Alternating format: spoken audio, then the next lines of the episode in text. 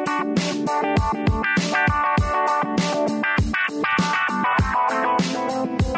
welcome to Moving Forward with Young Voices here on the Fed by Ravens Media Network. We are happy to start out today by reconnecting with Alex Salter.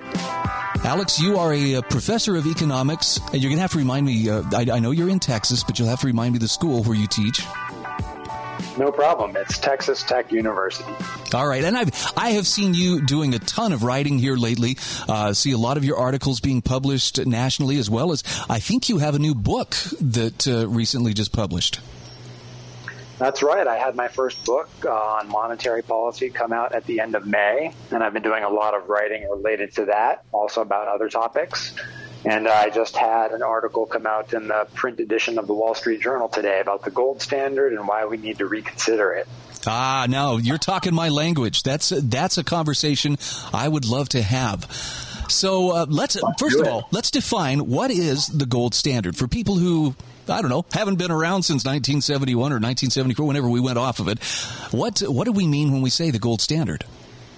That's right. Now, that's actually a pretty tricky question because when you say the gold standard, you can mean any one of a number of different ways in which money is somehow tied to gold. And the article that I and my co author, Will Luther, wrote for the Wall Street Journal, we talk about the gold standard in the sense of the monetary unit, like the dollar, is defined as a certain weight of gold and that's it. So there's that's compatible with a number of other things that you could pair with the banking system, with some other alternative monetary institutions. You could, in theory, have a gold standard with the central bank, uh, but historically, I wouldn't recommend that since those two things just don't mix. but at its broad level, the gold standard just really means that the basic monetary unit is in some way tied to and redeemable for gold, and that's going to help tie down the money supply. Okay, now let's let's ask the other sixty-four thousand dollar question: Why did America depart from the gold standard that it was using? Great question. So America departed from the gold standard in a number of ways. And the gold standard, first of all, never worked terribly well in the United States because it was always hampered by uh, costly regulations that made the banking system not work so well, Eventually, we paired the gold standard with the Federal Reserve, our central bank, and we already discussed those two things don't work well together.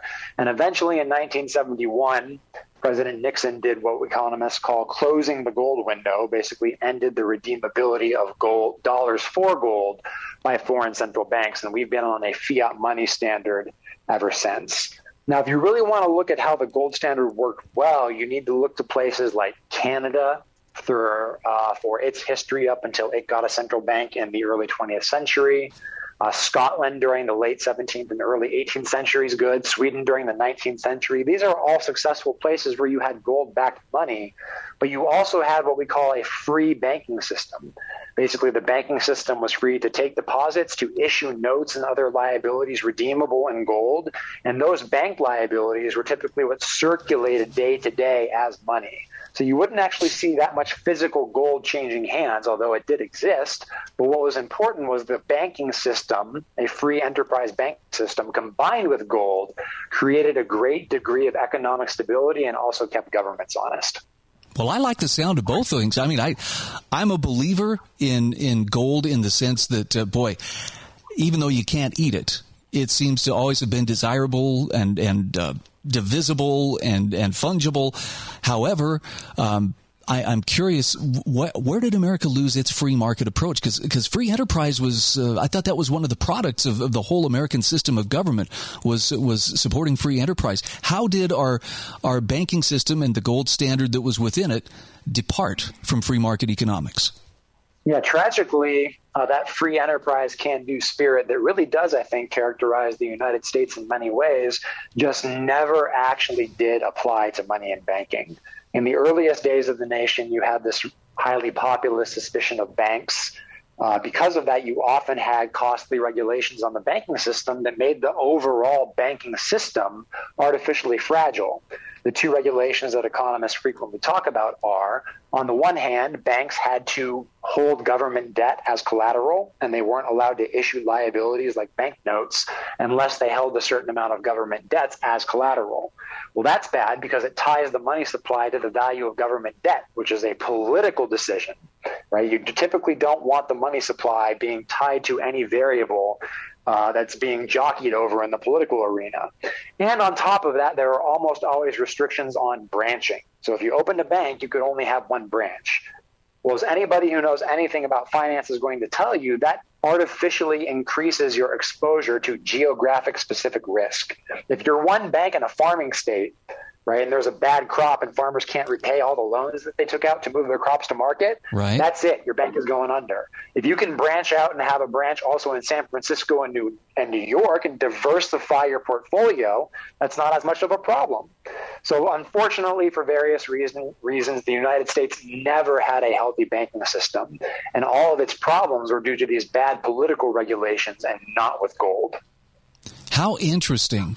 Eh, let me ask you this Is it feasible to return to a gold standard? I mean, would we have to get rid of our central banking system and, and fiat currency in order to do this, or, or could it be done? I'm of the personal opinion that if we go back to a gold standard, it should be whole hog. There's no reason for there to be a central bank on the gold standard. In fact, I would argue that trying to manage, quote unquote, the gold standard works worse than either just gold or just fiat. It's like the worst of all worlds.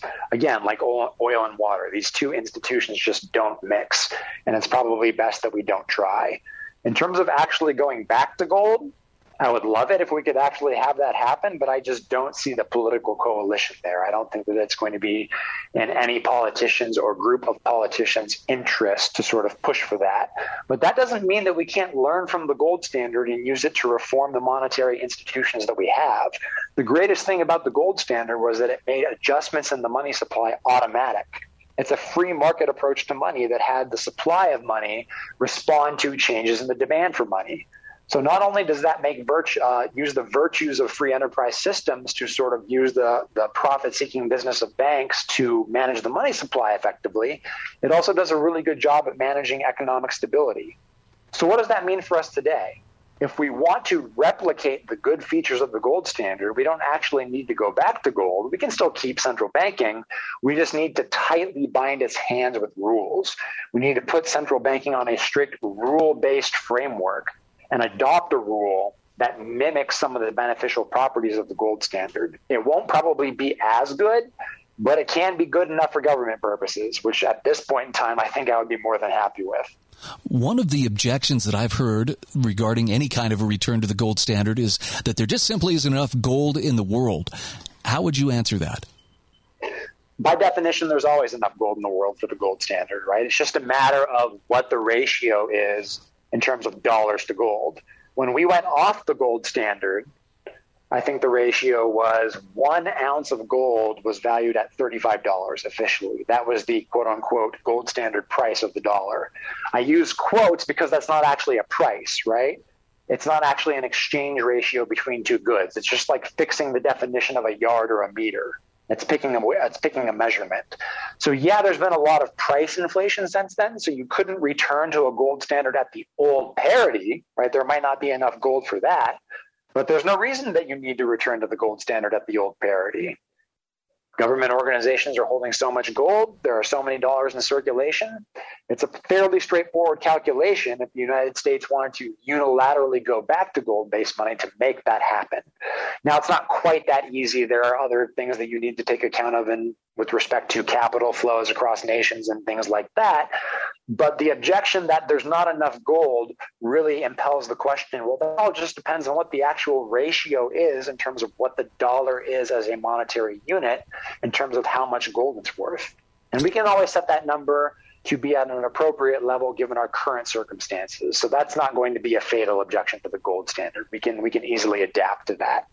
And it seems like our technology has advanced to the point where, you know, gold used to be measured in ounces and half ounces, tenth ounces, and so forth. Um, I imagine we could probably get it down to just about the molecular level. Okay, I've got five molecules of gold. What can I get for that? Well, here's your gumball or something, you know, along those lines.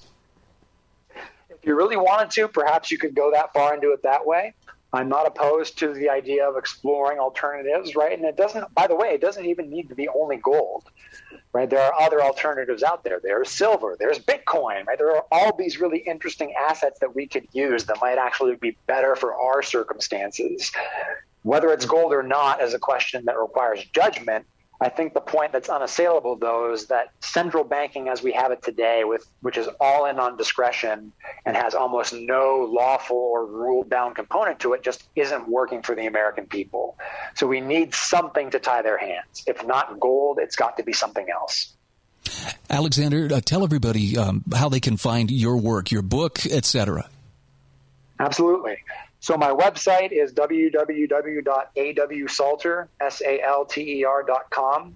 There's a link to my new book, which is right on the homepage. The book is all about monetary rules and why we think the central bank should follow a strict rule for monetary policy. Also, on my website, you can find all of my academic writing and you can find all of my popular writing on, a, on another page, which is also there, uh, including today's Wall Street Journal article. Okay, and I recommend follow him on Twitter, folks. This guy has a lot of information. Alex, great to talk with you again. Thank you very much, Brian. Always a pleasure.